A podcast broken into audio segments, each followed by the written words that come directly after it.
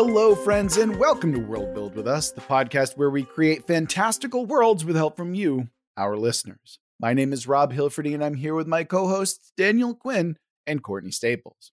On today's episode, we are joined and have an interview with game designer Sam Sorensen. But before we get into that, I want to remind you that if you want us to build your world, you can always go to our website, worldbuildwithus.com, click the link, follow the instructions, and within a reasonable amount of time, we'll be building your world. Of course, if you want to follow us on social media, we're on Twitter over at Let's World Build. You can also come join our Discord and chat with us more directly and more in person.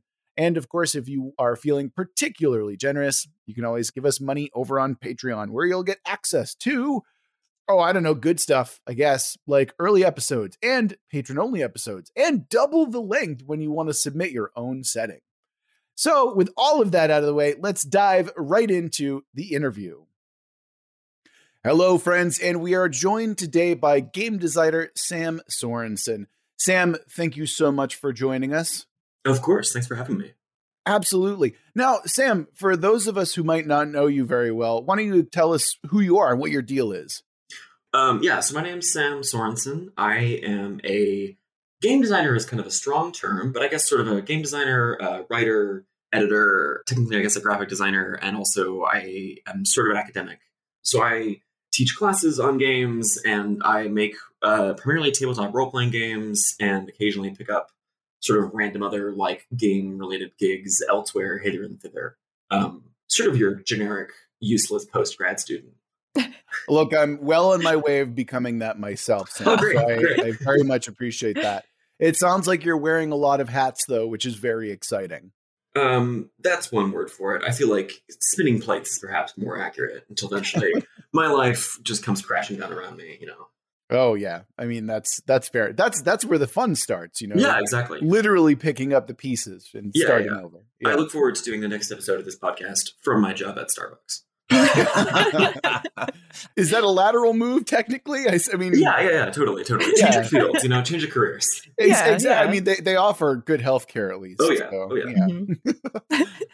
I was just gonna say, like, I, I had met Sam because my wife's friend, who is his sister, had mentioned someone who plays this game that's similar to what you do. But until I talked to you the, the first time at that wedding, I was surprised that we had like down the street from me, essentially in Boston, someone who is as enmeshed in like RPGs as you are. Well, it's just a mark of shame, right? I don't want my neighbors knowing what I'm into. Just hide it. Keep it away from everybody. I mean, that's basically what I do in academia. It's like, hey, what are you studying? I'm like, oh, uh, you know, like narratives. And uh, no, I, I- I'm actually very upfront about it. I can't lie about that. I, I study RPGs and stuff like that as an academic thing. So That's cool. I think so. But speaking of academia, part of the reason that we have you on, Sam, is for you to tell us your your post grad failures, right? So Mhm, what yeah. was grad school? What did you study? How did you end up in this position to begin with? Tell us your journey, basically. Yeah, yeah. Um, the journey starts when I was about 12 years old and discovered you could be a game designer as a job. Yeah. And then from there, originally I wanted to study video games, and then I got to undergrad and discovered that that involves a lot of programming and math that I'm not very Mhm. good at. And so I shifted more into analog games. By the end of undergrad, I was pretty focused on tabletop role playing games. Um, went to grad school to keep studying games, also because my life was collapsing and it was the pandemic and everything was horrible. Mm. And then through grad school, I I mean worked on a, a fair number of games for various classes, but my like sort of main area of focus was in tabletop role playing games as well. And so my thesis project ended up being a project called Seas of Sand, which is still not done. the writing is done, the layout is done, the art is uh, near-ish done. And now, you know, uh, I guess, God, almost eight months out from graduation, I basically have shifted into a more full-time role for uh, RPGs as well as teaching classes now instead of taking them. So I, you know, write on my own projects and I do some art and I do a lot of like layout and editing gigs for people. So it's a lot of like juggling projects and lots of like managing InDesign export settings and making sure that various printers are happy with the documents I give them. So it's been, you know, while I think 12 year old me would be fairly satisfied to know that I still work in games, it's not exactly what I set out to do, Mm. but it's still sort of broadly within the same wheelhouse. So you know, you are in grad school and now you're teaching and you're running Kickstarters, you're designing your own games and you're working with clients to design their games. How do you balance all of that? It feels well, like a mostly lot. I don't. Mostly yeah. I don't. Um, mostly it's it's just kind of a constant sort of like triage of like, mm-hmm. okay, which of my eight things I need to get done this week are most urgent today, right now? Sometimes down to the hour. Like this is due at 8 p.m. and this is due at midnight. So we do the 8 p.m. thing first. Yeah. But you know, honestly, compared to like, I mean, deep in the pandemic, I guess, like having the reliability of classes is very useful. A, reliable income, and B, just like reliable structure to my week. If I know, okay, on Wednesdays I have to have lecture done, and so that helps me, you know, figure out my my times a little better. Mm-hmm. But there mm-hmm. definitely are weeks where it's like, oh, okay, yeah, um, four different clients have just decided they all want to call things in on me, and so now I get to be up until midnight for five nights in a row trying to get all my work done. I feel like that's the life of any of us who want to work on anything outside of our regular life, where we're just obsessed with our projects outside of that eight hour span. Oh yeah, I mean, like those all those long nights of doing client work do not at all take into account all of the like quote unquote voluntary nights of like I have a project in my head and I need to get it out. I have to get this out before I before I sleep tonight. I'm not going to be able to sleep. So it's just kind of a mess. Is the short answer. So thinking of, of all the, the projects in your catalog, like on your website and of the ones that you're currently working on, like which one are you most excited about? And do you think is like representative of the type of thing you want to work on? Uh, this is embarrassing because it's, it's so delayed now, but it's probably my project Seas of Sand, which hmm. crowdfunded like a year and a half ago. And in theory was supposed to be delivered around this time last year. Um, and then uh, it turns out that writing is hard and art is hard. But Seas of Sand, uh, I guess you're all tabletop nerds, so I can I can oh, talk yeah. about this. And I don't have to gussy this up. Seas of Sand is a uh, toolbox setting guide. So it's a if you're familiar with like um, Veins of the Earth or uh, mm-hmm. Slumbering Ursine Dunes or those kinds of projects. Um, so it's a setting guide that is primarily content and generators and tools for your game. So it's got you know like a couple dozen monsters and then like some weird other kind of like monster adjacent bestiary type entries of like there's weird plants and there's sort of like lists of phenomena and stuff. Um, the basic hook of the setting is that it's a it's like a vast ocean desert of liquid sand, mm-hmm. and so during the day, classic sort of like oh that's interesting ships can sail across it, and then by night, at least on most of the different kinds of sand, the sand cools and hardens, and the ships freeze in place, but you can walk on the surface. Oh, um, very cool. That's like dark water. Do you remember that? Yeah, exactly. Yeah, yeah. Um, and so then, from a kind of uh, structural perspective, what the book does is it's lots of generators of like both uh, content and like here are the seven different kinds of sand, and here's how to like make a map out of them using die drops and random tables, and then also like a lot of tools for running like a mercantile campaign. Um, one of the things I wanted to do with it was build in like a structure so like the kind of bread and butter day to day adventuring that you would do in your D and D campaign is like hunting down the good deals of like oh in this city uh, alchemical supplies are like super cheap right now, so we're gonna buy a whole bunch of them, and then we're gonna like pay a weird street prophet to see like what is going to be good in the next city. We'll buy some of those. We'll sail for two weeks across these like you know this desert ocean of dunes, probably encountering some monsters and weird horrors and you know like encounters with God or whatever on the way. And then we get to the next city and we uh, sell off all those alchemicals and make a bunch of money and then we upgrade our ship and go on to the next one. And so it provides all the tools and generators and content and like lots and lots of tables and randomization elements to help you run those kinds of campaigns for for a GM at a Rabbit table. You had me at Mercantile Adventures because of all the things that I think are super underrated, especially in like fantasy role playing, I think that mercantilism is such an underdeveloped and exciting area for like adventure. You know, like especially when you take it into a historical context, how many people died just to get, you know, this particular spice across a continent or discover something and then make a little bit of extra money. Like I think there's so much interesting stuff that you can do there. So you you've already got me sold on that. yeah, I mean, I, I did a lot of reading, um, you know, primarily about like early. I mean, I say early, but like you know, reading about like the, the Phoenician traders, right, mm. and like those kinds of things. Of of the book has like a little bit of like a Mediterranean uh, sort of vibe, for lack of a better mm. word, to it. But like you know, especially sort of like pre a lot of navigational instruments and mm-hmm. pre strong understandings of like currents and geography. Like the level mm-hmm. that these explorers went of like wooden ships with like 30 people on them, you know, and a lot of these struggle to go more than 100 miles out of the coast. Like it's, it oh, was, oh, yeah. it was, it was wild. I think it's really interesting that like a lot of this stuff because we're we're so used to our contemporary context, you know, like the idea that we understand how trade winds work and how much further we're able to travel as a result of that. And like you brought up as well, navigation, like how huge a map existing actually is and oh, how yeah. important it is for trade and in certain cases just living. I again, this is why I'm getting so excited about this type of stuff because like hell yeah, that's I know it sounds banal, but like you know, like positioning it in such a way where it turns into an adventure is what I think is really exciting about it. Yeah, yeah. I think it's it's that in combination with like the like one of the things I went back and forth on with my my editor guy named Matthew K. Super talented. Please hire him.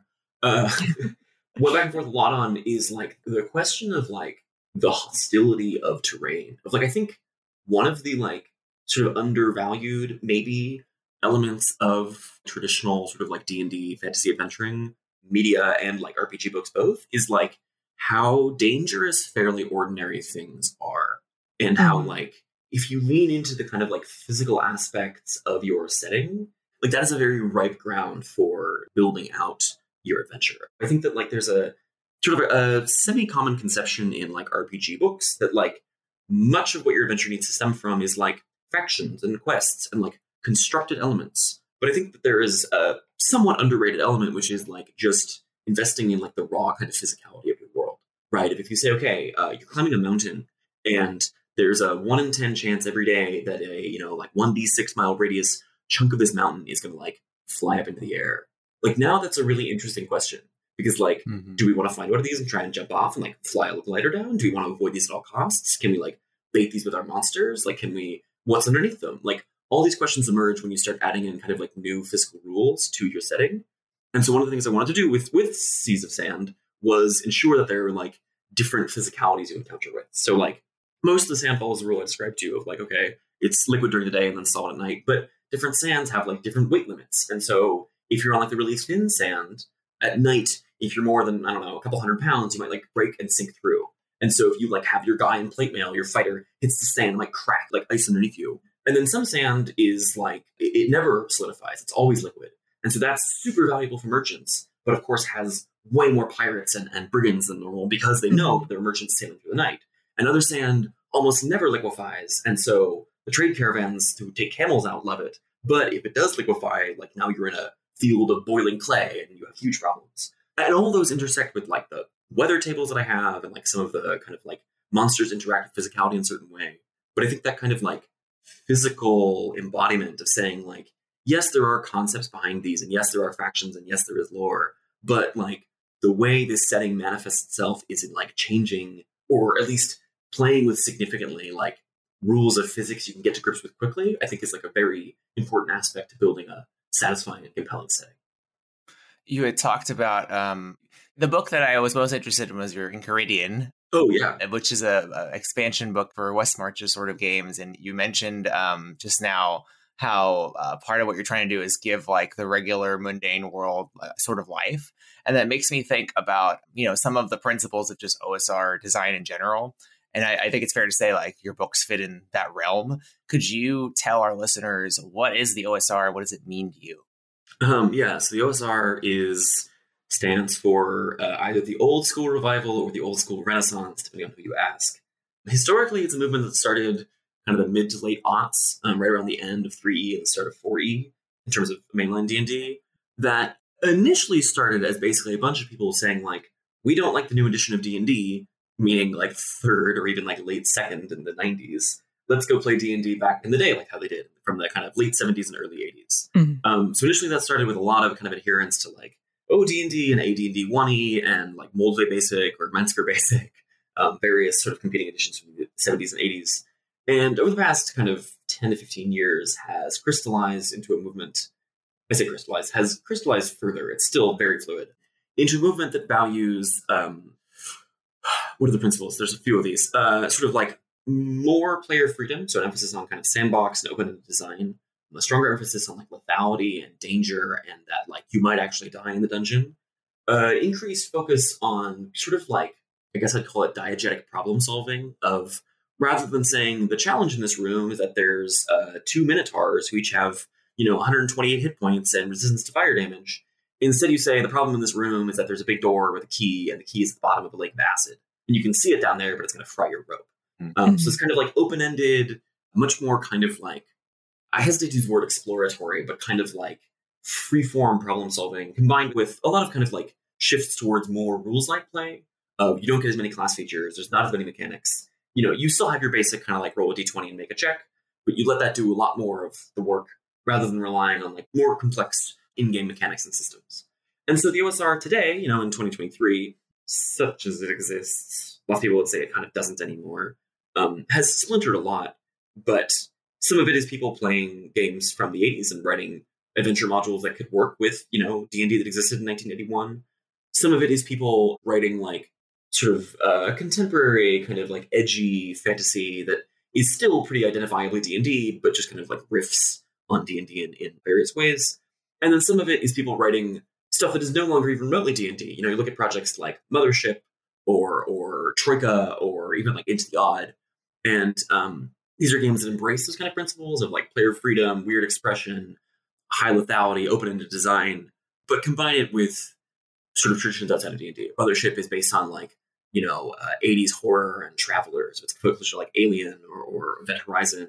Troika is sort of like what if Planescape was British and even weirder? You know, um, there are all these other kind of systems that are floating around that are all kind of embracing this like open-ended DIY, like just let players do what they want and let the consequences come what may sort of ethos, but under many different hats and branches and trees and cultures and so on now that we all know what the OSR is in such an eloquent explanation, um, when you were working on your Enchiridion, and you're working on you know this this supplement for West Marches sort of games. What were some surprising things you learned as you did the work? Oh, um, I mean, so so uh, I guess this is three years ago now. Um, my friend uh, Isabel Kandai and I we wrote a book called Azirians Enchiridion of the West Marches, uh, which is a ridiculously named 5e book for running West Marches games.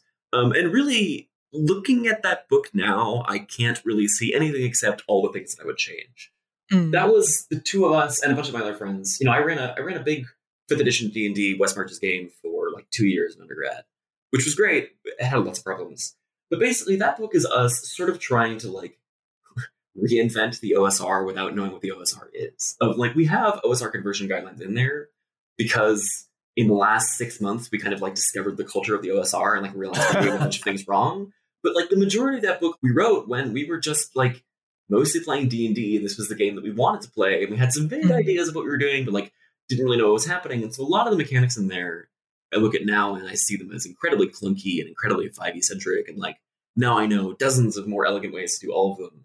But that book was us sort of, I think, reaching many, if not all, the same conclusions that the OSR kind of had, with only peripheral influence from kind of the main line of the culture of the various sort of scenes and cultures of the OSR. Uh, and so the Enchiridion now, I think if you are in the position we were of you have only ever played 5e or have played 5e in a few other systems or or like a lot of like, you know, story games and Apocalypse World, that kind of thing, but are not familiar with kind of like OSR thought, it's a decent entry point. It's okay. But I think a lot of the stuff in there now I look at and it just feels very 5e brained, for lack of a better word. I'm very curious because I'm I'm a huge fan of a West Marches style of game uh, I'm also a big fan of, for example, uh, the Alexandrians' take on West Marches, but also the Perilous Wilds, which is one of my favorite secondary sources for West Marches style games ever. And I use it regardless of you know system that I'm running it in. I, I'm very curious as to what kind of resources you utilize when you're kind of not just putting it together, but uh, maybe after reading them or going through them made you look back at your own Enchiridion and kind of rethink some things? Oh boy, uh, there are a lot of these. Um, so at the time when I was working on that old West Marches campaign, the majority of the influences we had were like video games. Of I spent a lot of time looking at like how Darkest Dungeon operated in its systems, mm-hmm. or how Destiny worked, or how like Dark Souls levels were designed, or how like Breath of the Wild used weenies in interesting ways. Of like, you know, we were all video game designers. We were all in undergrad studying video games, and so that was the majority of the references that we had. And so a lot of what the project initially started as was like trying to convert not necessarily like literal systems, but sort of like video game thinking into into a tabletop RPG. Nowadays, though, I mean, like with most things in the OSR, it pulls from a.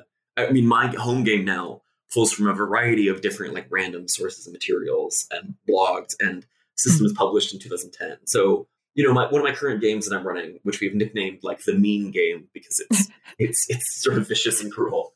You know, like that uses the uh, stat blocks and and some of the saves and the boasting system from Luke Gearing's Wolves on the Coast. It uses a modified version of the inventory rule from Troika. It uses overland travel procedures that hybridize some of the stuff that Into the Odd does with an unreleased book that my friend Jason Ripplinger is working on that involves using like gradient elevations on a map to take exhaustion. It uses the exhaustion slots from Jason Tocci's Grave and Knavehack. Um, it uses some of the like setting elements from my own book, Low Life. Oh, and then it uses the magic that's hybrid of Wolves on the Coast as well, uh, combined with Wonder and Wickedness and Book of Gob, which I have on my shelf but haven't read. Oh, I love that book, Wonders and Wickedness. Yeah, That's a and great so book. like yeah. Oh, and it uses weather tables from uh, Daniel Sell's old blog post about using weather flowers and hex maps. And, so, like, you know, most of my OSR work now is basically like just trawling through blog posts and other random systems Mhm. um, and then looking for the things I want to steal. Oh, and this book also uses the uh, attack value system from White Hack as adapted by the Vanilla Game. So there's, you know, I, I could probably come up with another dozen random systems and references to pull from and say, like, this is what I'm working on right now. For the West Marches specifically, I guess, you know, if I was going to do it now, if I was going to run a West Marches game right this second, I would run it on a hex crawl. Of um, I would just make hexes that are kind of in the classic style, based on a lot of like Luke Gearing's work with like Wolves on the Coast and Empire of Texas. And I would use like weather hex flowers, and I would use, you know, sort of like classic OSR encounter tables with probably like scaled ones of like, you know, you say your classic 2D encounter table, you can set them by saying, okay, this one goes up to 16, and then you add plus one if you're carrying fresh meat, if you're within five miles of the vampire castle, or if you have open wounds that are bleeding everywhere, then you add plus one to each of those. And then a 15 is a vampire, and a 14 is a werewolf, and a 13 is a, you know, lesser vampire spawn, and then two through 12 are standard D&D monsters or something like that. I've got to ask, given that it's called the uh, the mean game, how many characters have you slaughtered mercilessly in this game? Oh, I mean, in the mean game, I'm trying to think. We've had we only played six or seven sessions, and I actually Mhm. only one PC has died. Okay. But other than that, uh, one PC lost their arm when they fell off a bird, and then they got their fingers eaten by flesh-eating moss. Another Oh. one had their ears hacked off by a strange man on a mountain and is choking Wow. on silver dust from trying to cast an invisibility spell. Another one is invented with uh, Nycteranthropy, like werebackism, um, and is also an 89-year-old man because he got aged by a ghost. Um, Oh my god. one of them caught trench foot briefly and had to have some of the toes severed. wow. Um, Jesus. Another one might have the black lung, but they don't know. Um, you know, eh, all these problems. Just your average stuff, you know? yeah, yeah, I totally. can totally see fine. why it's called the mean game because Yeah. death, death is in fact kinder than what you're inflicting upon me. Yeah. yeah.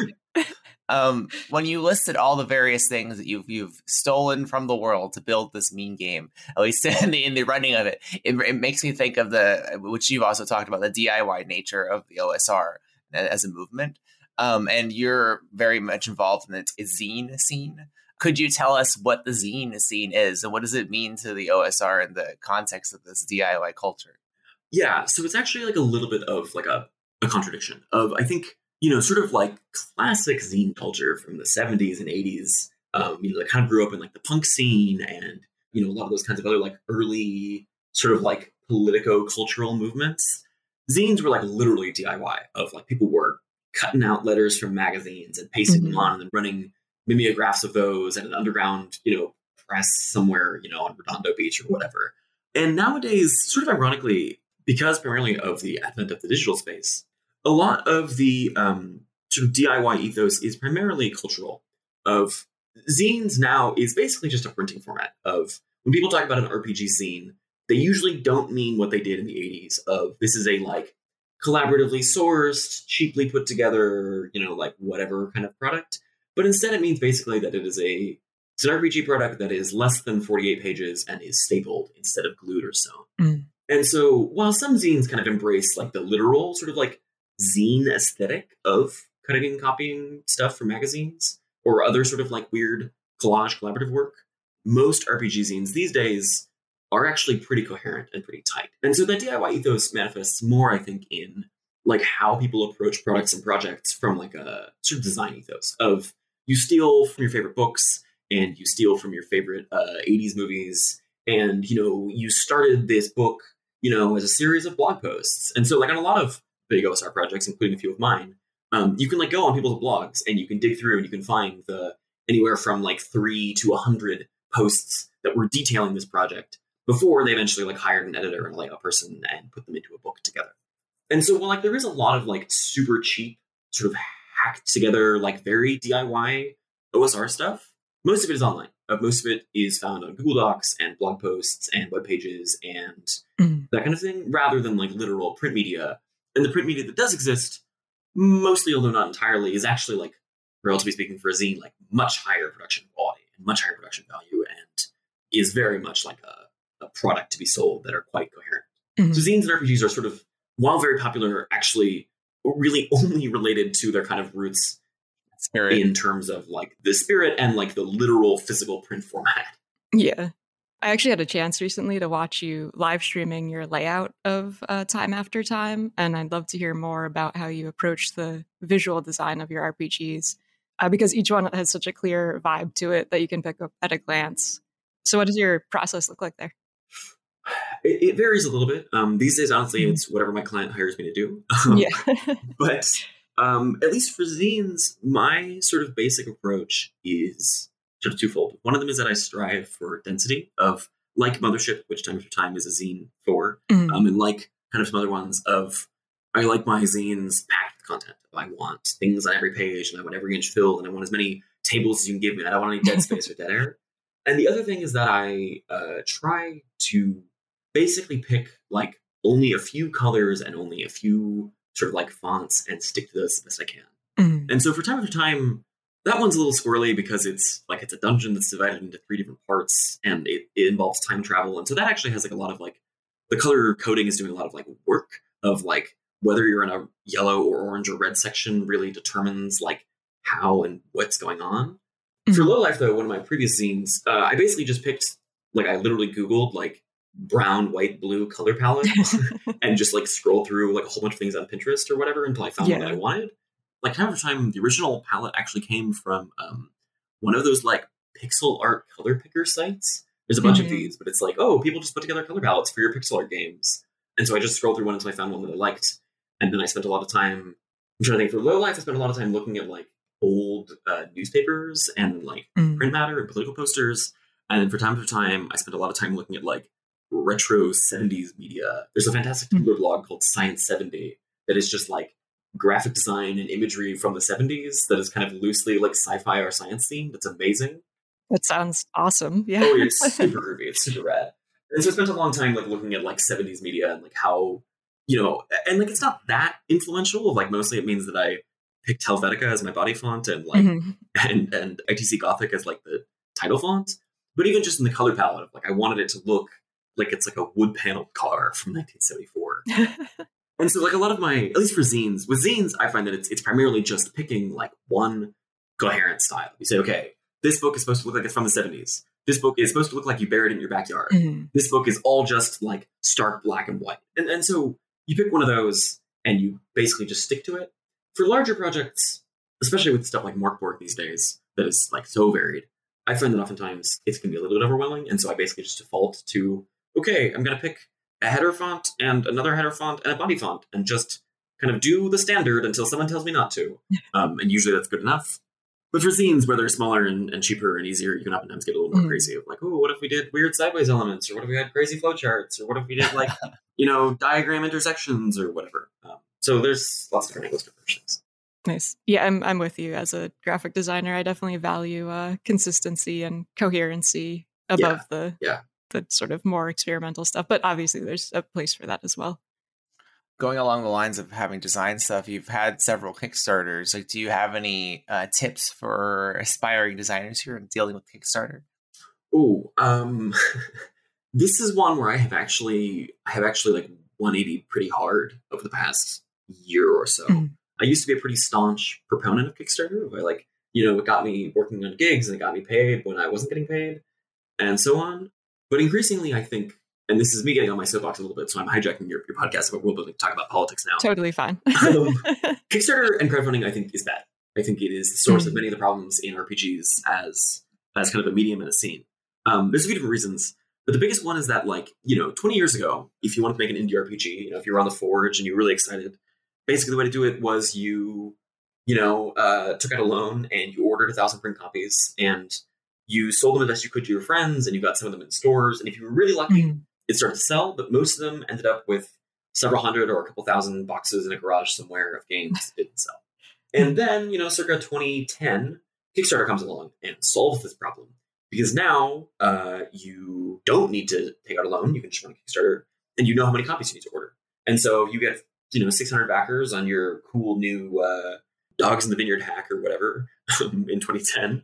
Um, you know, you get your 600 backers and then you say, okay, great, um, we're going to order a thousand copies. And then you send out your 600 to your backers and then you send out, you know, 50 of those to the game shops that hmm. return your calls. And then you have 350 sitting in your garage. But since your Kickstarter put you in the black, you no longer are in debt, and thus the the urge is much you know there's much less urgency. Or you use DriveThru and you just sell them DriveThru. But what that has created between DriveThru and this kind of like Kickstarter loop, it means that there are people who are successful, but their games never end up on shelves.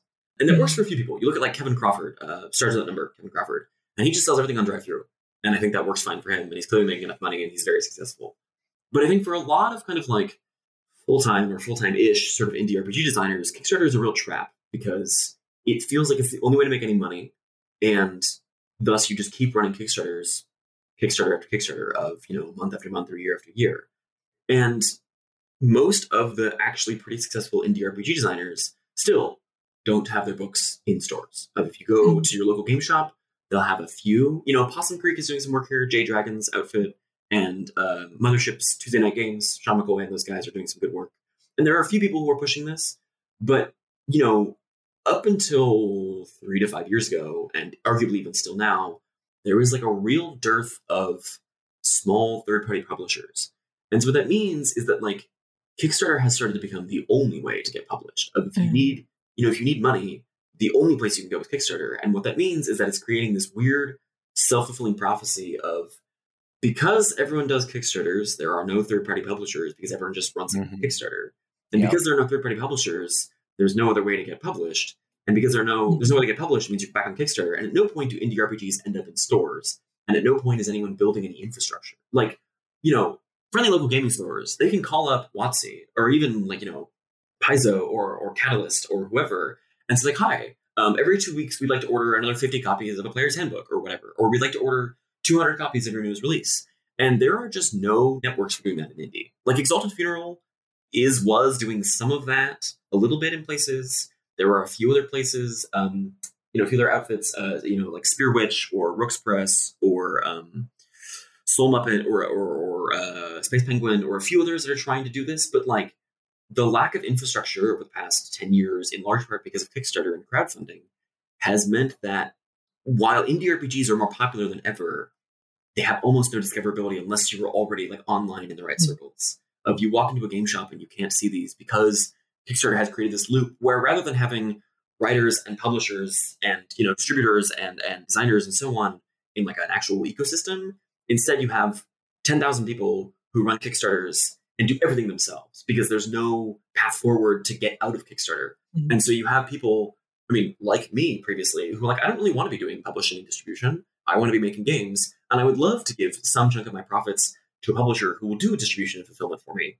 But you know, five years ago when I started this, I I didn't know any of that, and so I was just I was literally like shipping things out of my basement. There's still copies sitting in my parents' basement of like books that I didn't sell because I figured, oh, I'll order a few extra on my print run, and I just like haven't moved them because trying to contact random indie game shops is a giant pain in the ass. And so like it, Kickstarter has created this weird system where we're mimicking the design or the, not design but the, the business practices of 20 years ago like pre-internet mm. sales practices because everyone just keeps running crowdfunding campaigns and selling only enough copies and so like for lots of indie rpgs if you want a print copy and you miss the kickstarter and they're not on DriveThru it's almost impossible like there are there are many storefronts that are trying right there are many indie storefronts that are trying their best to sell indie rpgs and small time publishers but for so many games because there is none of this infrastructure, because Kickstarter has created this this loop.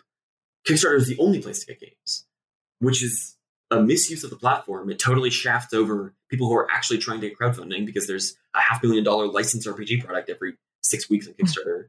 And it, it's just created this bizarre, like weird, malnourished, self fulfilling prophecy of an ecosystem where we sell games that has caused I don't know how much damage and problems, but it means that I encourage all you new designers email me or hit me up on Twitter, and I will point you to publishers, to small time publishers who can give you 500 bucks or $1,000 for an art budget. So you can, you can hire somebody to make your cover and a layout designer. Um, and then we'll publish your games. And they'll take some of your profits in the long run, but it also means you don't have to have copies in your basement. It means you don't need to run crowdfunding. You don't need to deal with backers. And it helps build this infrastructure that we are so lacking.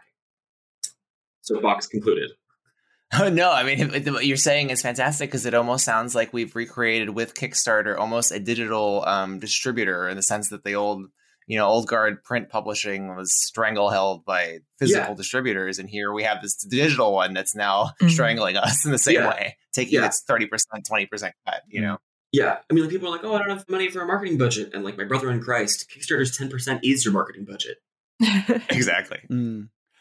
How much of that would you also have to blame for like the move to digital, right? Because uh, I'm thinking of when when D&D 5e came out, right? There's the whole Dungeon Masters Guild that is like a caged off kind of like, hey, you want to play in the playground? We'll give you this opportunity. And that I see as a way to kill off third party presses as well, is to give that kind of freedom, but also on such a short leash that they're not allowed to do that.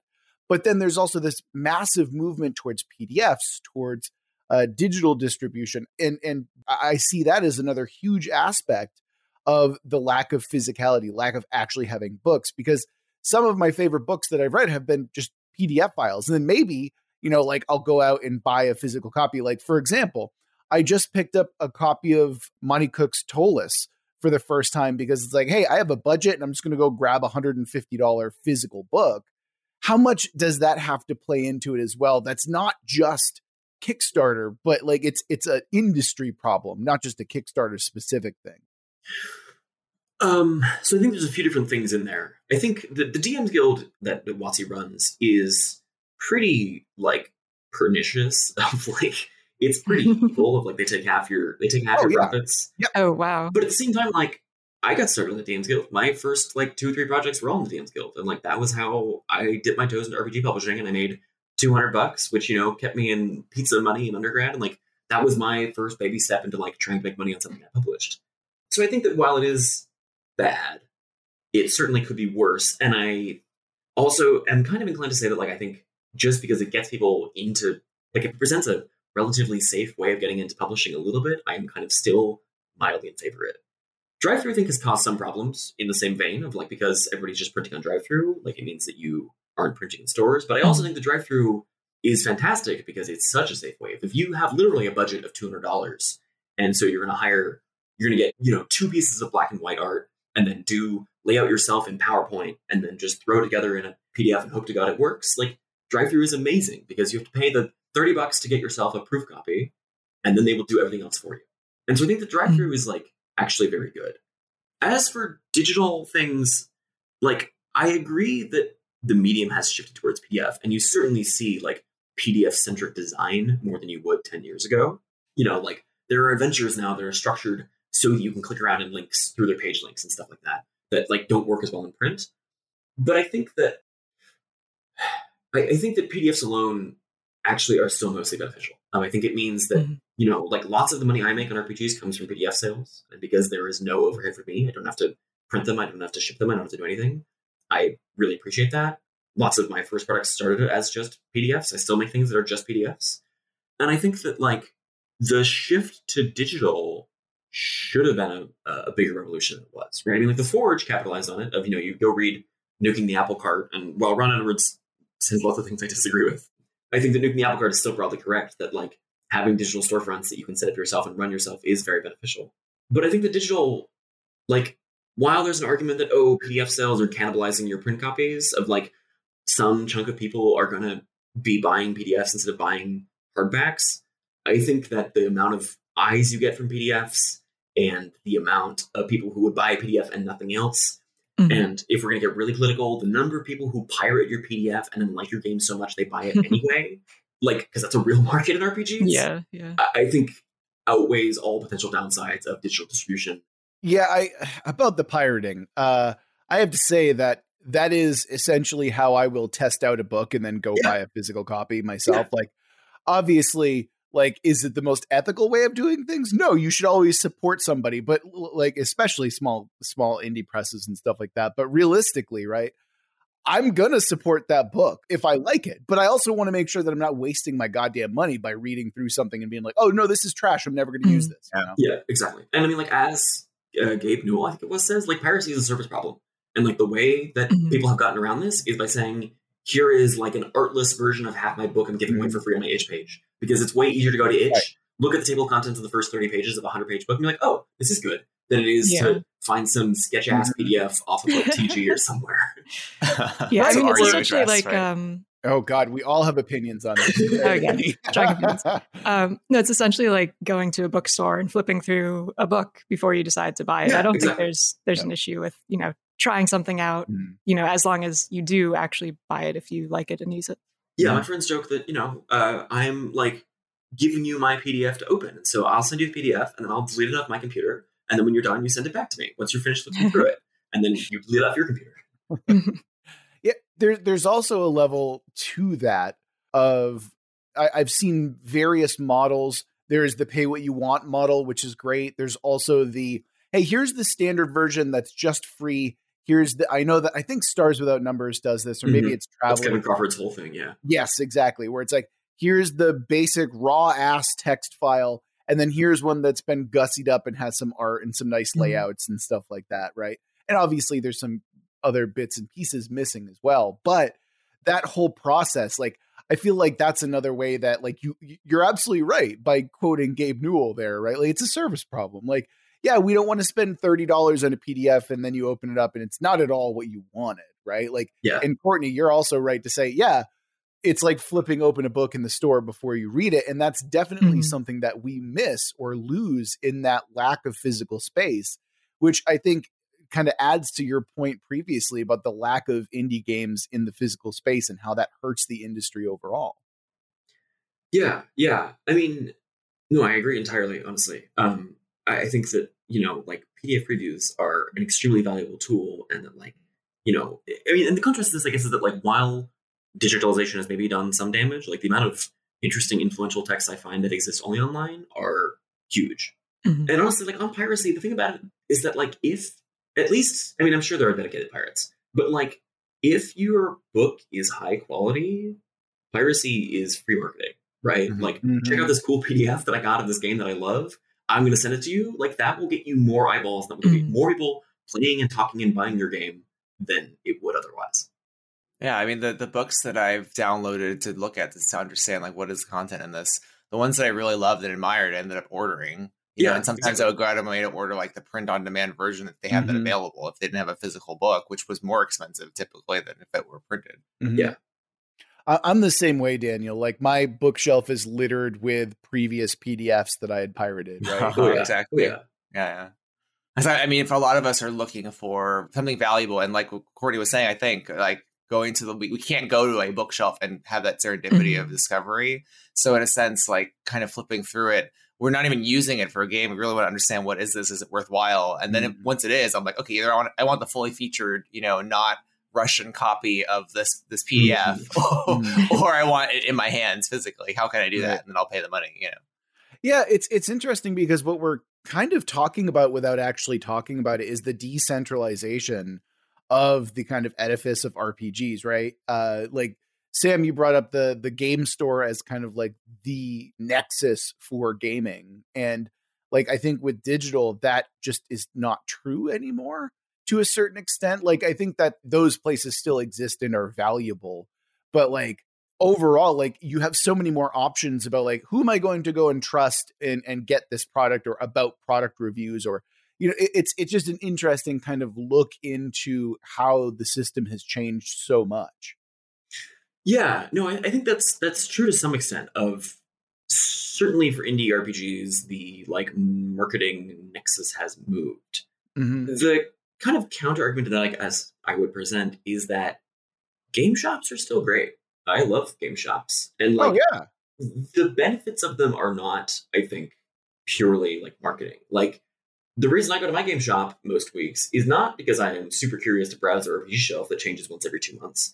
It's because I have friends there that I run run and play games with. It's because there are people Mhm. there that I know who work at the store. It's because people come in with their homemade projects they're working on. You know, I've helped people be like, oh, like I've had people who I've met at the game shop, you know, message me on Discord to be like, hey Sam, I'm working on a one shot. Like, can you look through this? Or like, do you have any suggestions? Like, it's a way to build community and friendships and like things beyond just marketing Mm. edifices in a real way. Oh, th- that's absolutely what I was getting at. Like because you you mentioned it in your response that like Discord is becoming a place where it's like that's where indie RPG people go. That's where you're going to meet bigger communities. But also like like I was saying, and like you said as well, the game store is a place for community. It's where you can meet people. It's where you Yeah. go to hang out, right? Yeah. Yeah. And honestly, like I say this as a person as like the in theory mod of the Z Month Discord. Like it's people. One of the criticisms that people have levied against indie RPGs, um, Marcia, uh, uh, Traverse Fantasy, Marcia has talked about this in detail. Like one of the major criticisms that I only disagree with sometimes is that like the principal social activity of the indie RPG scene as it exists, at least there are multiple scenes, but as it largely exists on like Twitter and itch and Discord servers, is marketing to each other. Like the mode of participation in Mm. indie RPGs online that like everyone kind of points you to is like you make a product to sell. And that's hmm. not true all the time. Obviously, people still do games for free. Obviously, still like people are working on cool collaborative things. That's not true everywhere. But like increasingly, I think that there is this push, especially like I think because of itch, because itch is both distribution platform for free products and storefront. There is this weird shift towards like if you want to be really involved in the scene, like in the same way that people who play D and D, players move to become GMs, and then GMs go on to make their own adventures. If you're interested in like weird niche indie itch games, you start as a player and then you start making your own hacks, and that's two steps from now like you're trying to run your own little weird like mom and pop online shop selling your you know uh, breathless hacks or, or belonging outside belonging hacks, which like guess fine. Artisanal RPG shop. Yeah, I mean, like yeah. I make artisanal RPGs. Like more power to Oh, all those people. yeah. But I think that like lots of people, like the culture is to want is toward one of you gotta sell your shit, and like that I think has some weird underlying toxic effects. Like Mhm. on this Discord, on the Z Month Discord, which granted Z Month is promotional, Z Month is marketing, but even still, you know, we have a half dozen channels for working on games, and the one that consistently gets the most traffic is the self promo channel. People can post Mhm. their tweets and their links and their Kickstarters and all these things because maybe kind of sort of we have like shifted towards a model where all we do is sell to each other. That's not true everywhere. There are some Discord servers I love, and there are some Twitter discussions I love on rare days. but like, there is, I think, a worrisome, slightly insidious shift towards you know the capitalist mindset in our hobbies. I'm glad that someone who wasn't us brought up the problem that is capitalism every single goddamn time. Yeah. because uh, again, like you said, the shift to digital should have been a bigger revolution. And I genuinely blame capitalism for a, a big reason of why that is, right? Because you yeah. see that need, right? Because we should we should not be working 40 to 80 hours per person per week anymore, right? Like we have the means of production to not do that. And then when we ha- okay, we're I, I'm not going to go off on this anymore because uh, we do have to try as much as I would love to sit here and chat with you for another hour. Oh yeah. We have a jam to get to, Oh. and by God, we're going to get to it. So, okay. Sam, Yes. you might not be familiar with how the jam works. Essentially, we're going to roll some dice. Okay. You're going to help us make a scenario based on what those die rolls say. And then we basically create collaboratively on the fly. Are you ready for this? Of course you're not. No one is ever ready. That's what Great. makes it fun. Great. Okay. So, first things first, we have to roll for the genre that we're going to be focusing on. Okay. And Do our need- genre, go ahead. I was gonna say, do you need me to roll my dice? I've got dice sitting next to me on my desk. You know what? Absolutely. I, no one has ever asked this before. So, Yeah. Sam, go ahead and roll a d20 for me, please, and I will tell you the result. Great. I got a nine. That is a gothic horror setting, Ooh. Sam. Okay. Okay. Ooh. All right. And next, I need you to roll another d20 for the theme. Great. That's an 18. An 18. Oh, Sam. So we've got a gothic horror uh, genre setting, and the theme is pain. Okay. Mhm. And roll one more d20 for me, Sam. Uh, that is an 11. An 11. So the first thing that we're going to be focusing on is someone really important to the setting that almost no one knows about. So, just to recap, our genre, gothic horror, our theme is pain. And the first thing we're focusing on is someone really important to the setting that almost no one knows about. So, Sam, as our guest, you get to start us off. What are your initial thoughts? Where do you want to start us? Um, I guess in the spirit of just being on a podcast and not having a plan, we'll just jump straight into this. Normally, I would ask a bunch of questions of like, what's our structure? What's our tone? Blah, blah, blah, blah, blah. Let's just go straight into it though. Um, You get to set that tone. Okay, That's okay, the okay, thing. Yeah. um, then in that case, if our theme is pain and our setting is gothic horror and we need someone important who no one knows about, this is like the this is the the queen's living body bag, right? We have Queen Ooh. totally not Victoria who sits on her throne, wired into it day and night, and beneath the throne there is uh, her three living children who sit there. You know, three secret children she had who sit there with with Mad Max blood bags hooked up to their veins dwelling in darkness and seeing only the select waiters and butlers who descend them to feed them. And from their bloodstream uh, is channeled upwards into the throne where the queen sits. She knows this, of course, and it torments her Mhm. just as it torments her children. And her children yearn for freedom but have never known life outside the palace. And so there is this paradigm of each needs the other to survive. Were the queen to be dethroned, her children would doubtless be executed. But were her children to abandon her from their blood bag post, doubtless the queen would die. S- Sam, I see that you've been talking Lovely. to Courtney quite a bit here. Um, thematically, Courtney is into two things child murder and blood sacrifice. And clearly, Ah, we've got both of those here as a setup, but I do love where we're going with this. Yeah, and I think if we're, I mean, gothic horror, like, isn't the don't the, don't the literary scholars say that like the principal like feature of gothic horror is that it's the past coming back to haunt you? Am I making this Mm. up? can certainly see that as being one of its Hmm. It principles. sounds like it makes sense. Yeah. I, I feel like I have heard this. I also just think it's a good hook. So, like, what if we say Mhm. That sounds like a good hook. Yeah, absolutely. definitely. What if what if we say that uh, you know um, each of these three children who sustains their queen, the mother, they each made some decision that brought them back. All three were released into the world, but the Mm. offer that they are always welcome to return should they be willing to offer up their blood. Mm. And then each made some mistake that now haunts them yet in their palace, Mm. despite their seclusion. So they're outside of the court, and to some degree, they're kind of out on, on the outskirts of it. Is what we're saying. Yeah, yeah, and they use. I mean, I, uh, in my head, this is like each of these is a prodigal is a prodigal child, right? Each Mhm. goes out into the world being like, I'm not going to be like my siblings, the blood bags. I'm going to do something different. Uh-huh. and then and then something horrible happens to them, probably involving some quantity of pain. We probably focus on one for each of them. You know, pain of the eyes, pain of the hands, pain of the soul. Well, why don't why don't we do this? Why don't we have the so so if they all left and came back, then it's it's easy to posit that they believe that they deserve to be there, right? Yeah, So that they are deserving of this pain, that they are deserving of this suffering. So yeah, maybe that's what we can focus on is kind of the stories that bring them back. sure. It would be mm-hmm. interesting if they each had a different intention too. Um, Yeah. Like Mhm. maybe one wants to be returned the way they were, one wants to unseat the Mhm. queen, and one wants to unseat the throne itself. Yeah. Now, Yeah. I don't normally do this, but I would because we're talking about, you know, Victorian style queens here. I do want to bring in just a little bit of incest because I feel like it's important for course. to royalty. Yeah. Oh yeah, Right? Like, yeah, Yeah. So, yeah, so there a sick and twisted forbidden love story that I think Yes. is simmering underneath Mm. this whole thing as Mm. well. Yeah. yes. One of these Yeah. one of these children offers blood to another as a way to keep them alive, or maybe Oh. offers something else. Mm. Oh my. I guess yeah. If they're stuck down there, just the three of them all the time. but also there is their their I- I want a cool name for like the secret the secret group of people in the palace whose job it is to keep the three blood bag children alive. Of like Mm. Yes. they're the they're the select office or something, right?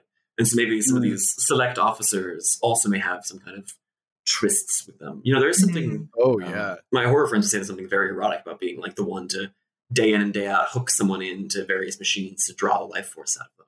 Oh, it's Well, a power true dynamic horror. for Yeah. sure, right? Yeah. Animalistic vampirism. Mm-hmm, mm-hmm. hmm Yeah, and obviously we don't want to call them like the Blood Maidens because like that's a bit too on the nose, right? A bit obvious, yeah. I mean, I think they have names, right? Of course, they're they're uh, Horace and Waitley and Yeah. Annabelle or something like. yeah. Yeah. you know, Cecilia. you forgot Nigel, but that's oh, okay. true. Yes, Nigel. How could I? Everyone forgets Nigel. Oh, I, Yeah. I wonder too if they have a certain degree of um, political power, despite being Mm. these um, blood nurses, um, in the sense that they're Yeah. I I mean, if the select office must have Yeah. some power. they must Yeah. be connected to the other families that are, you know, adjacent to the queen. And we were talking about trysts too. So like initially, you know, you'd probably think like, oh, these the kids who are well, not kids anymore, but the adult children who are down there serving as blood bags are probably fully the victims, but maybe they are using sex and and other means to sort of sway the select office to do their bidding. Yeah. And if we're going with the angle that they returned from, you know, they weren't, they aren't mm-hmm. mandated to be here and be blood bags. Maybe there's pressure on them, but they did have the option to leave, and yet they returned anyway Mhm. Yeah. because of political ambitions or personal ambitions. That certainly Mhm. Mhm. opens up new fields as well. So, so these children aren't recognized as full-blooded children, correct? Like of the queen, right? That's kind of what we're going with. Or, or they're all believed to be dead or something, right? If they were written off. Oh, they went out into the world, and one of them went to America, and one of them went to Australia, and one of them died in the wars. But all, actually, all three returned. Mhm. Yeah. I think that makes sense because it- to me, it seems like the story is centering upon a their return and b um, their individual ambitions. I, I was uh, the reason I asked this is because I imagine that the people who are like handling them are people who still know and are trusted with the knowledge that they have come back. And who better to trust someone with that knowledge than their own father to do it, right? Mm, of course. Yeah. Prince Consort, head of the select office. Exactly. Oh. Yeah. Love it. Which is Mhm. equally horrifying and gruesome and and again brings in some of that gross, gross incest that I was talking about previously. Yeah. So then, if if our theme is pain, who isn't in pain? Who's the one person in the story who who gets to be the, the, the other side of the coin? The queen, clearly. No, no, the the queen feels guilty. She feels guilty about it. I think she's a psychopath. Well, how old is the queen if she Mhm. requires this Two like hundred years. Oh, old. she's been on the throne for a hundred exactly. yeah. Yeah. You know, the sun never sets on her empire. Yeah, Right. She benefits from this endless supply of embryonic fluid and blood. She's fat Where's on her. embryonic fluid come from, dude? We don't know if she's a, You like a mass work. we don't know that she's blending embryos on top of this. She very well could be. I think she's fat and happy in rich society, and the Okay. other half of the story is this beautiful existence she has with all these people, uh, despite the horror beneath her. Literally, I think that the prince consort is actually the one who actually enjoys this because he gets the the pleasure of knowing of keeping people under his thumb. Like th- there is a power and a pleasure that they take And I think it's far more interesting if the queen herself wants to die and wants this pain to Oh. end for everyone. There is a tragedy to that figure, and it is. It, it also adds a thing of like there is a theme of like royal pressure, right? Like there's an there's an expectation of royalty, and you know, like no one else can handle that but her. A- At least that's what everyone else has been telling her, and that's why she continues to live this tortured existence. I think you could have both of those if you want her to actually secretly be guilty. Um, but I do think the idea of there being the front face of this world seemingly is clean and in order, but having underneath it a horrible throne of blood uh, Mhm. would work with that. Hey, that's thematically appropriate with imperialism, Daniel. And if you want to lean into gothic horror, it could be that, you know, over the long arc of our queen's, you know, centuries long reign, she started out being that this was great. And then as successive generations of her children were sent down into the oubliettes beneath by the select office, the guilt begins to mount and grow Mhm. as her Mhm. decisions There you go. of the past come back Yeah. to haunt her. Sometimes literally. Absolutely. Absolutely. Okay. Mhm. Yes. This all sounds amazing. This sounds so exciting. And now we get a chance to shake things up by adding a random twist. So this time, Sam, we can't have you roll a die because that kind of spoils the whole deal. But for me, let's see what I get. Oh, our twist this time is now make it strange. No, stranger than that. Hmm. I feel like we've already gotten some strangeness. So how do we turn this into something even more bizarre? Um, I mean, I've been playing Bloodborne recently, so my knee jerk is to say cosmic horror. Actually, Yeah. it's the blood of the old world. It- It's visions and stuff, but that feels a little played out, mainly by Bloodborne. Yeah, What what if, not um, played out is Bloodborne because that game is a fucking masterpiece. Oh yeah, yeah, yeah. No, Bloodborne is never played out, but I feel like all of us trying to imitate Bloodborne are played out. Yes, yes, that's fair. However, I do want to point. I you mentioned something a million years ago, and I want to bring it back. But the the level design in Bloodborne series and Dark Souls series in general, people should study that if you're looking for good dungeon map design in general, because the way that those worlds come together are so fantastic. Okay, I got it out of the way. Let's go back to the stream. Sorry, I apologize. Um, so my thought is that so the queen's children are rejuvenating her with their blood, but what is happening to their age? Are they de-aging or are they rapidly aging because of this? Could we play with Oh. that in some way? I mean, I, I was just thinking there might be multiple generations of children, right? The the, Mm. the three blood bearers or whatever get swapped in and out, right, as time Oh, goes on. yeah. And so it certainly could be that, you know, one of them is ancient, one of them is very young, or one of them looks ancient but is actually young, one of them Mhm. looks very young but is actually ancient, one fluctuates based on the day, you know. Okay, I Mhm. keep I hate to keep harping on this, but maybe the, the incest is necessary for this kind of weird chain to continue on. Yeah. And that's yeah. gross and awful but also like maybe that's the way that they see this as like we need the purest blood possible and it's like kind of enforced that way right Yeah. Yeah. i hate that so much oh The select office is only made of those who are of the purest, finest blood. yeah Uh, uh, yeah oh and then and then what you do at that point right is that you have the one person who is just almost pure enough but isn't and so that's the villain because they're so Mm. angry and spiteful over the fact that they're overlooked, but they want the queen's love. They know all the secrets, but they want her love more than anything, but they're deemed not pure enough, right? Maybe mm. that's maybe that's the strange twist. Maybe it's love. Maybe it's that Oh, the queen's lifeblood instills, you know, call it chemical imbalance or religious ecstasy, but a, a genuine loving devotion. Of you say, oh, when your blood Yeah. mingles with the queen's, you love her and you can't escape it. All of them are going through Yeah. heartbreak because they have to sustain their queen. Ooh, I love that. that's Oh. incredible. Yeah, Yeah. absolutely. Like there's a euphoria that they get. So so it's like it's almost as though they tried to kick the habit of the queen. They tried to go out and live their own lives, but then they Mm. couldn't because that intoxicating feeling was too much. And monsters draining your blood, but also super hot is a recurring theme in Gothic horror. Also true. Yeah, That's yes, very, true. Yeah. I, I'm also thinking of like there's got to be some like mosquito element to this, right? Because I played Darkest Dungeon. I know what's up. Yeah. yeah, you do, hell yeah. Uh, but like no, with like the blood intermingling, right? Because when a when a mosquito stabs you with its proboscis, it's not just about it sucking your blood. There is a mingling of the blood that happens. Yeah, that's where malaria comes from. Mhm. Exactly, exactly. So I I think that that's that is another element that we can kind of introduce into this where it's like that is essentially what's happening where it's not purely a drain but like there's some intermingling that's happening within this process and that's where the intoxication the euphoria comes from it's a literal drug within her system within her blood There's an opportunity for um, a blood magic system there as well. Yeah, yeah. you also could lean into this from a more kind of like um you could imagine like a like a religious angle to it of the various people who come to the queen's throne to pay their respects the most favored of them are gifted by the select office a single thimble of the Mm. queen's blood Uh, which then they you know smoke or like inhale or drink or inject to Mhm. achieve some kind of religious frenzy and ecstasy yeah. i mean if you wanted to add an erotic element to it you could also just like have her prick her finger and then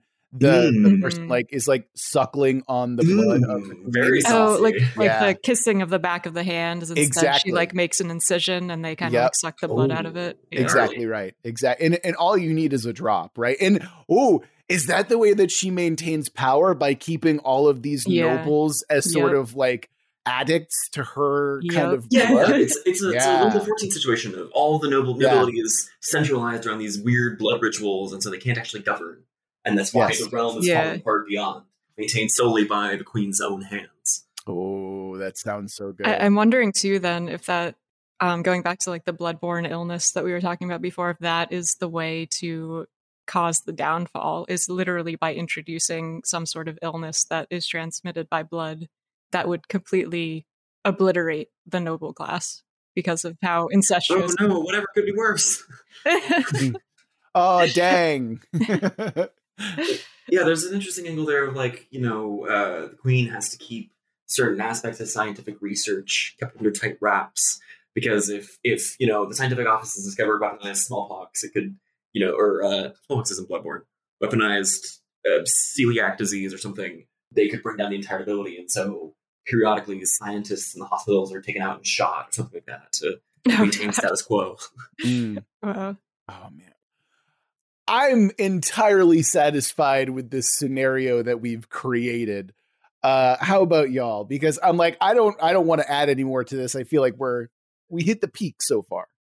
Yeah, it's good to go. Yeah. Excellent. Well, I suppose it's now time to move on to our pentultimate moment, I guess, right? Yeah, kind of. Anyway, so we're moving on to the rapid fire round. Uh, Sam, yes. my wife wants to know is cereal a soup?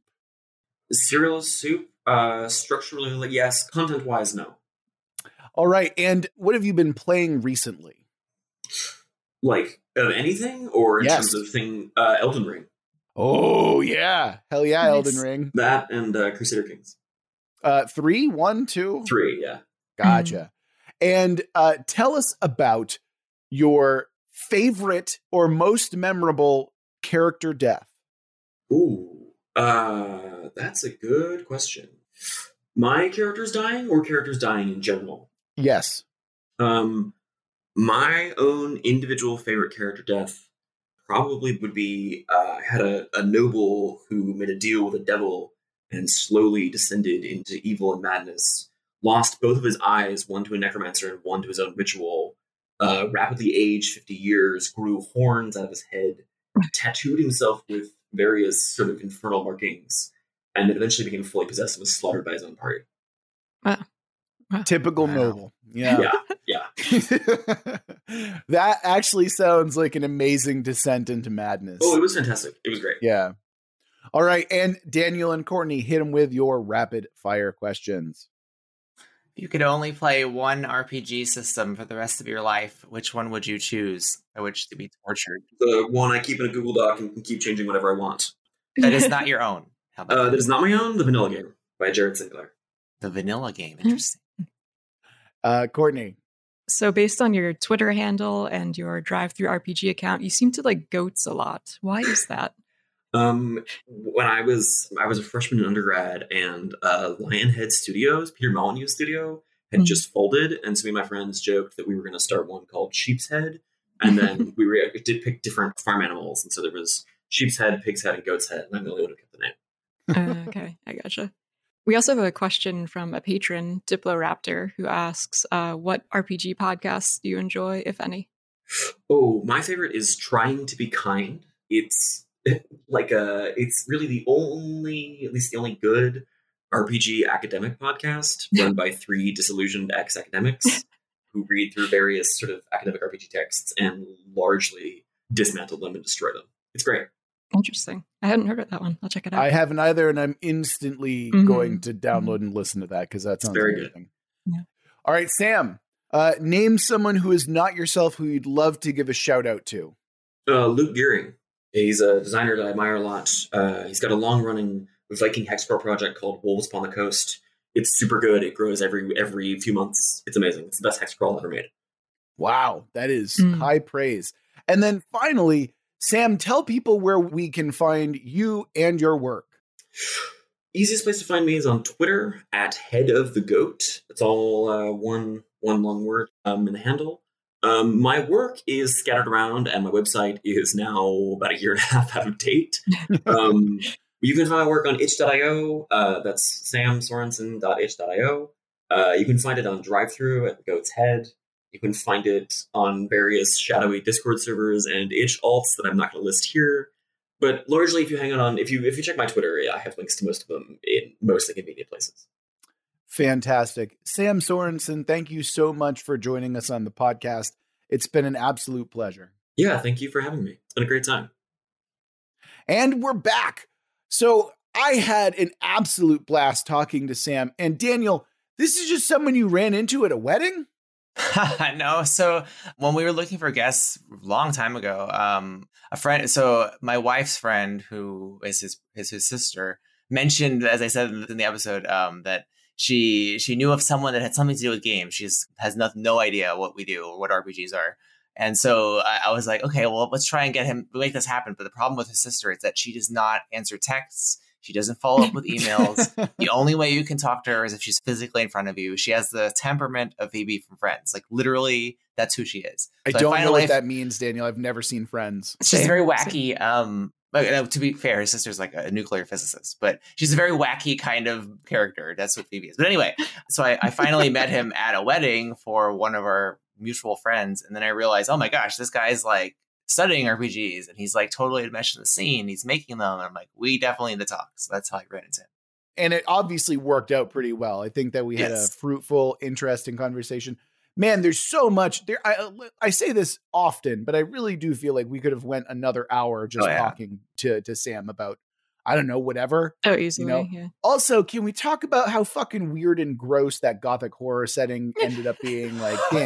That's- that's- I, I was a fan. I thought. it was- Obviously, you were a She's fan, like, Courtney. Great for me. I loved it. Of. Yeah. Like, Courtney, yeah. Oh man, yeah. Courtney's over here like, Uh. yes, tell me more. But yeah, and I feel like I probably could have nerded out a lot more with him on graphic design too, but I didn't mm. want to turn this into like the font podcast. So Yeah, you you go to the Twitch and do that, Courtney. Absolutely. Oh, we should start a, a podcast called the Font Podcast. I would listen to that. F- Do you, you do font pairing? Wait, Oh wait. God. Why why why can't we call like Hell Yeah Vetica or something like Oh, that? hell yeah, That's Vetica. I like that. That's a good one. Yeah, you're welcome. Oh I Oh my God, demand Courtney, royalties. That is a lot of money. You gotta you gotta go do that immediately. I'm not gonna do that. Get out of here. no, Courtney, you gotta go. Oh, go yeah, on, do yeah, it. yeah. Yeah. oh god, I'm curious. Are there podcasts about fonts? There must There's be. gotta be. Could you imagine a podcast? Okay, this is suitably at far field. A, a font podcast where you're given two random fonts as a pairing and you have to do a design with them on the spot. Oh man, That wouldn't work as a podcast, but as a video, as, a as, a like a. Twitch stream. Yeah. Yes, there's Wow. your there's your thing. There's your gimmick. Jesus. and that's gonna do it for this episode of World Build with Us. uh, remember that if you want us to build your world, you can always go to our website, worldbuildwithus.com, click the link, follow the instructions, all that good stuff. And within a reasonable amount of time, we'll be building your world. If you want to follow us on social media, we're over on Twitter at Let's World Build. If you want to come join our Discord and chat with us more directly, there's a link for that in the description and the website. And of course, if you're feeling particularly generous, you can always give us money over on Patreon, where you get access to sweet, sweet patron only goodies. With all of that out of the way, that's going to do it for this episode of World Build with us. Remember that we love you very much, and we're going to get through this together. Until next week.